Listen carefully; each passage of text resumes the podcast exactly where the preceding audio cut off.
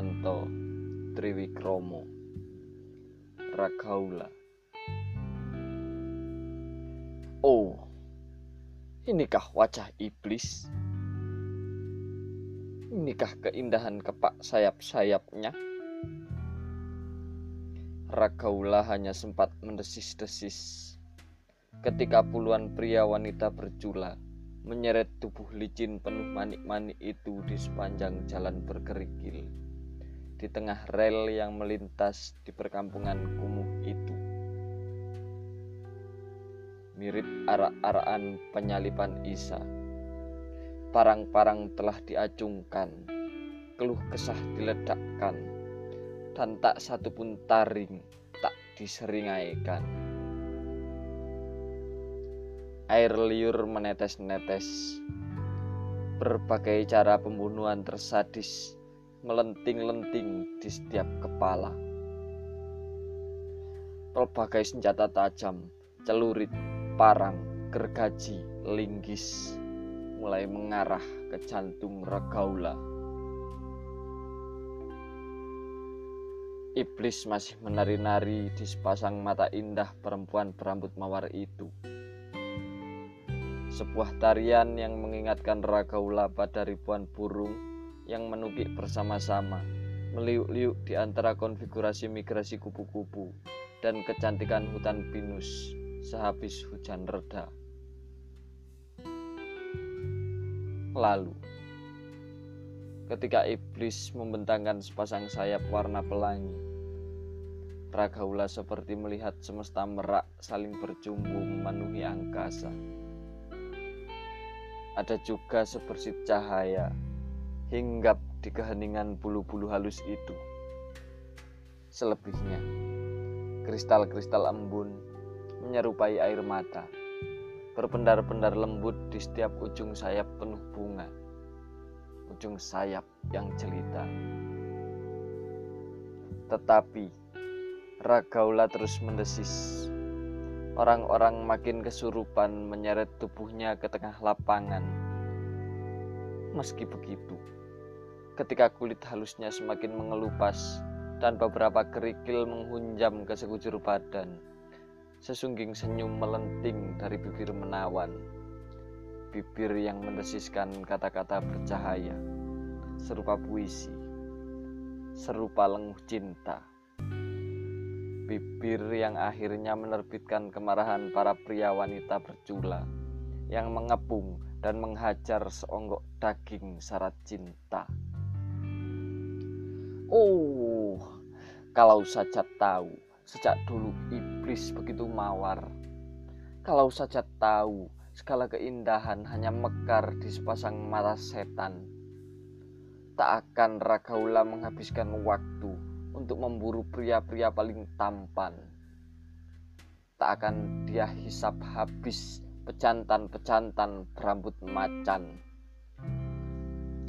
Tak akan dia meneriakkan manjas kanan, mahar kanan, manjas kanan, mahar kanan berulang-ulang. Maka ketika kedua tangannya mulai direntangkan di kayu salib.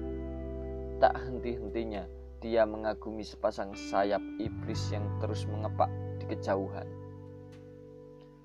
Tak henti-henti matanya menggapai setiap kelebat bulu-bulu emas yang mengemberincingkan bunyi lonceng, rebana, dan kecapi dari dasar bumi yang semakin gelap itu.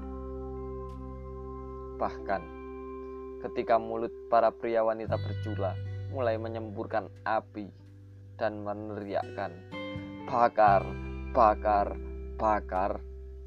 Ragaula hanya menengadah. Mungkin berdoa. Mungkin masih mengakui warna senja tertoreh di sepasang mata iblis yang astaga bisa menenggelamkan keindahan lukisan pria bersalib di padang tandus penuh koral dan tinja.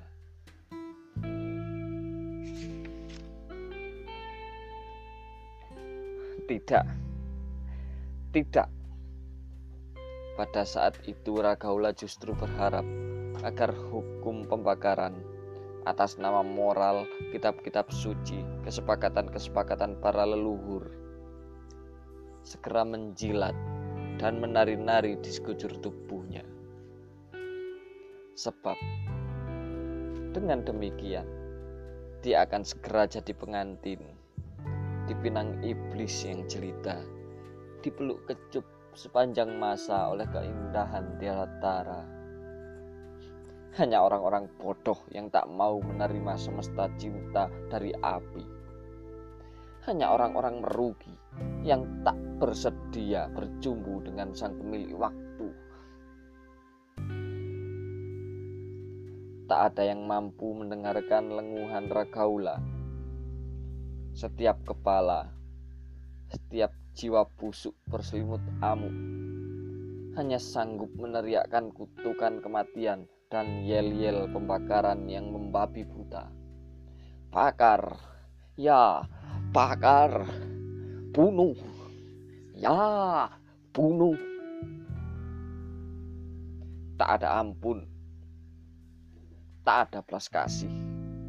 Angin mati, jiwa mati, senja atau apa pun yang layak disebut mawar, anggrek, duka cita, mimpi, dan kecipak undan di kejernian kolam seperti tak bernyawa lagi. Dan Ragaula tak peduli.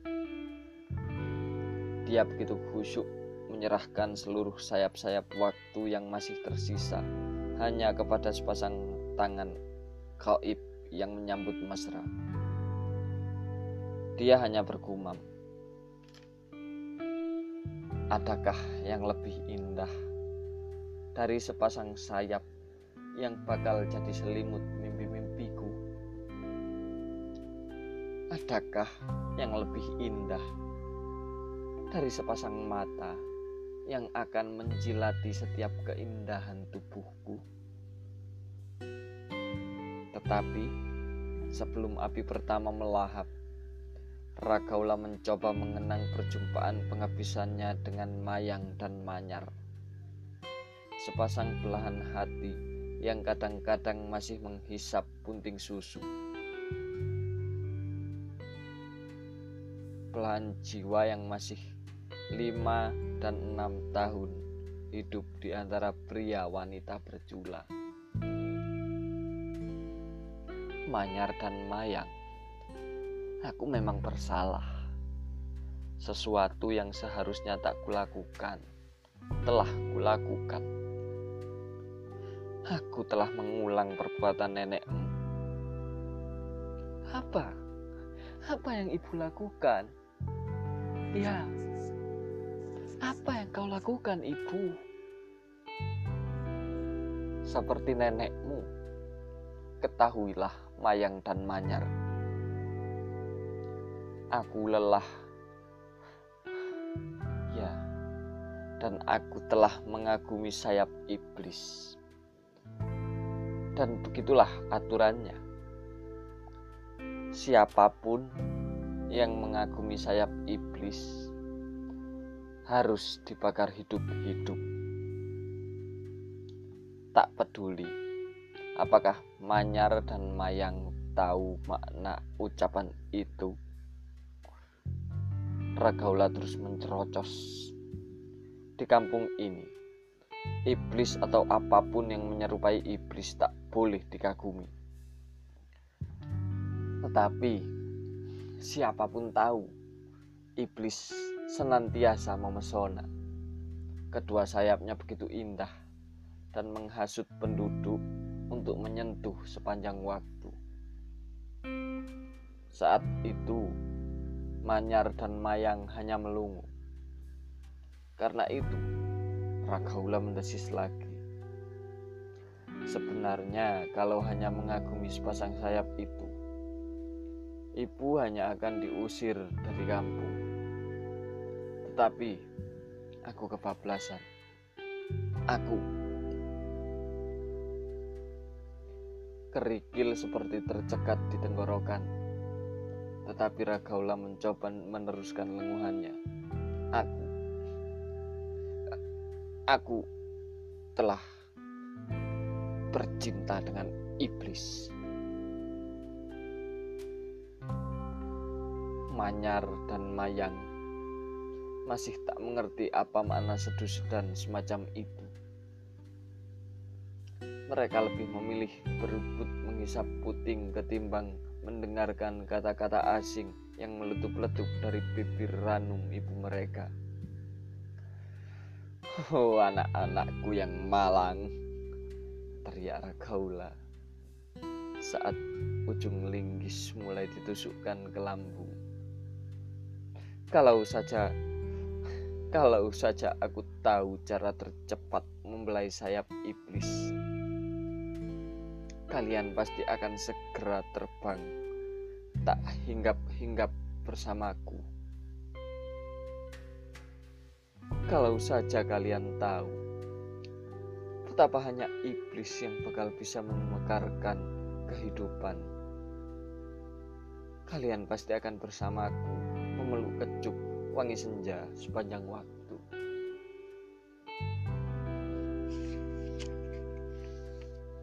Setelah itu, setelah senja bunuh diri dan matahari terbenam di dasar sungai Broli, yang terdengar tetap saja teriakan-teriakan keras penuh parang, penuh belati. Api masih menyembur dari semua mulut. Api masih hendak dijilatkan ke tubuh perempuan berambut mawar. Ke tubuh perempuan berambut mawar yang tegak menengadah di tengah lapangan. Tiga hari sebelum disalib, dia masih penari. Karena itulah, tubuhnya senantiasa dililit manik-manik. Selalu gemerlap, selalu melenting-lentingkan wangi malam dan sisi-sisi ular ke ruang pertunjukan. Aku, Karomis, suami Ragaula adalah pemuja tarian-tariannya. Asal tahu, Ragaula bisa menirukan segala tingkah makhluk. Ragaula Ragaula bisa menirukan segala tingkah makhluk dalam tarian-tariannya. Ia bisa menirukan gerak anjing saat menjulur-julurkan lidah bisa menirukan liu ular, geliat singa, atau kerling kucing ketika berjumbu. Meski begitu, dia paling suka mengepak-ngepakkan tangan seperti merak, menggerak-gerakkan sayapnya. Malah, ketika habis melahirkan mayang dan manyar, dia hanya mau meniru tingkah binatang yang memiliki sayap tak mau menirukan ketipak kaki kuda, tak mau belajar menggaruk-garuk rambut seperti tingkah kera. Andai kata kau punya sepasang sayap, Karomis, aku akan lebih mencintai, kata Ragaula suatu hari. Setelah melahirkan Manyar, si bungsu bercula kupu-kupu itu. Aku tak mungkin memiliki sayap, Ragaula di kampung kita, hanya iblislah yang memiliki bulu-bulu indah itu. Kataku saat itu. Kalau begitu, aku akan memburu iblis. Akan aku ajak dia menari sepanjang hari, sepanjang angin berkesiur di kampung ini. Kalau begitu,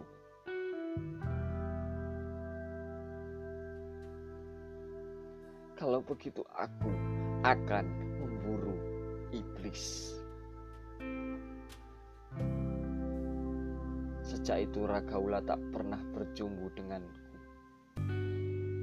Sejak itu, sepanjang malam dia menari dari kafe ke kafe dan baru pulang ke rumah setelah tenaganya habis.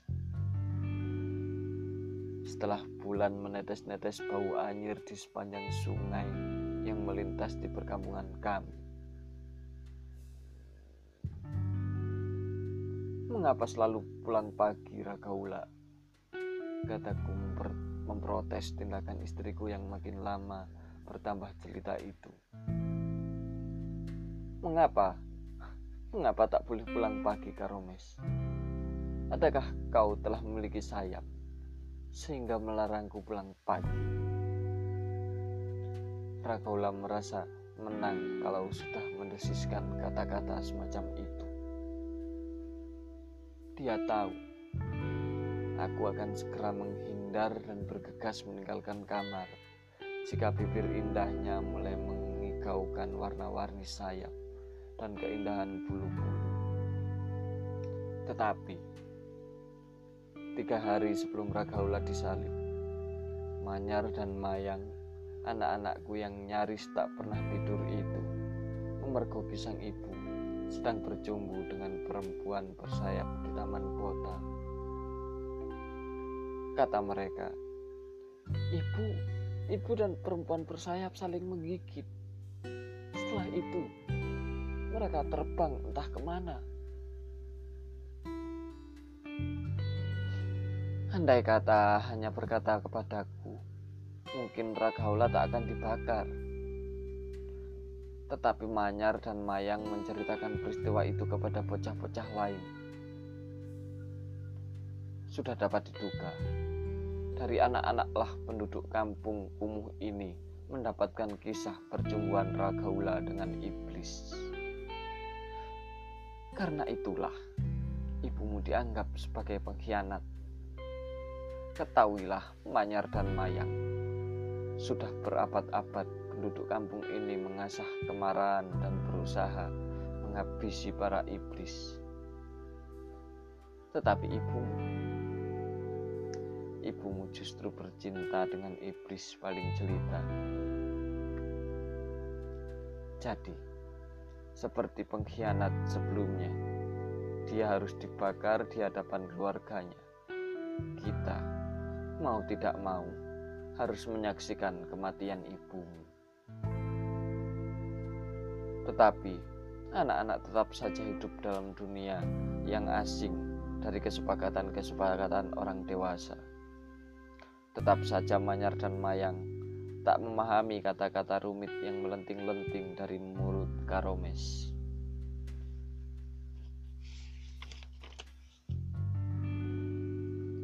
Maka, tak perlu kaget ketika api pertama mulai menjilat tubuh licin Ragaula. Manyar dan Mayang justru menganggap ibu mereka sedang bermain-main dengan ribuan kupu-kupu yang bercahaya. Oh, lihatlah, lihatlah dengan saksama. Ragaula begitu cantik dan rambut mawarnya dihinggapi kupu-kupu kuning keemasan. Ya, dia begitu indah dan di punggungnya mulai tumbuh sayap hitam legam. Karomes tak berani menatap api yang telah menjilat sebagian rambut Ragaula. Dia juga tak berani mendengarkan perang kesakitan yang meletak-letak di tengah lapangan. Mengapa? Mengapa harus dia yang berkhianat? Mengapa bukan yang lain? Tak ada jawaban. Semua kata telah menjelma api. Semua api telah membakar hati. Lihat, ayah. Lihat, kini ibu telah memiliki sayap indah. Teriak Manyar. Ya, ya, sangat hitam dan menakjubkan. Seru Mayang. Laki-laki Karomes tak berani menatap api yang telah menjilat wajah Ragaula. Dia juga tak berani mendengarkan teriakan orang-orang yang terus-menerus menyemburkan raungan seribu macan. Tetapi kekasih iblis tak pernah mati. Dikepung api, dia malah membentangkan kedua tangan dan mengepakkan sayap-sayapnya. kalau ingin jadi suami sejati, wahai Karomes. Mari, mari meloncatlah ke tumpukan api pembakaran. Melompatlah ke sayap-sayap indahku. Karomes masih takjub. Sepasang matanya mulai melelehkan doa. Kau tidak berani, Karomes. Kau tidak mencintai aku. Karomes tak peduli. Giginya, giginya bergemelutuk hebat. Ayolah, kau tak ingin aku bercinta dengan segala yang bersayap, bukan? Ya, Kau tak ingin aku bercinta dengan segala yang bersayap, bukan? Masih tak ada jawaban. Dia memang tak ingin menjawab pertanyaan itu. Dan aku, dan aku, Ragaula, istri Karomes, takjub melihat Manyar dan Mayang menyaksikan pembakaran ibunya. Aku tahu. Aku tahu kelak mereka akan mengulang riwayatku. Ya, kubiarkan kini mereka berjingkrak-jingkrak menatap sepasang sayap hitam tumbuh di punggungku. Aku tahu, aku tahu, kelak di seluruh tubuh anak-anakku tumbuh bulu-bulu iblis yang telah kususupkan ke punggung mereka lima atau enam tahun lalu.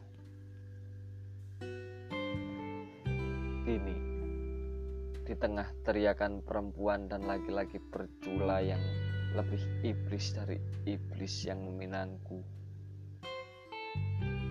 Kubiarkan anak-anak dan suamiku menatap percumbuanku dengan iblis yang maha. Dan api terus menari. Henti-henti. Tak mati-mati. Kau dan aku masih juga menganggap diri tak lebih iblis ketimbang yang terus-menerus disalib dan dibakar di lapangan itu. Apakah kau dengar rangan nikmat itu, Karomes? Apakah kau dengar kepak sayap istrimu bersentuh mesra dengan sayap-sayapku? Ya, namaku Iblis. Telah kupinang istrimu. Telah kurebut keindahan piala kencana itu dari genggam hatimu. Semarang 2002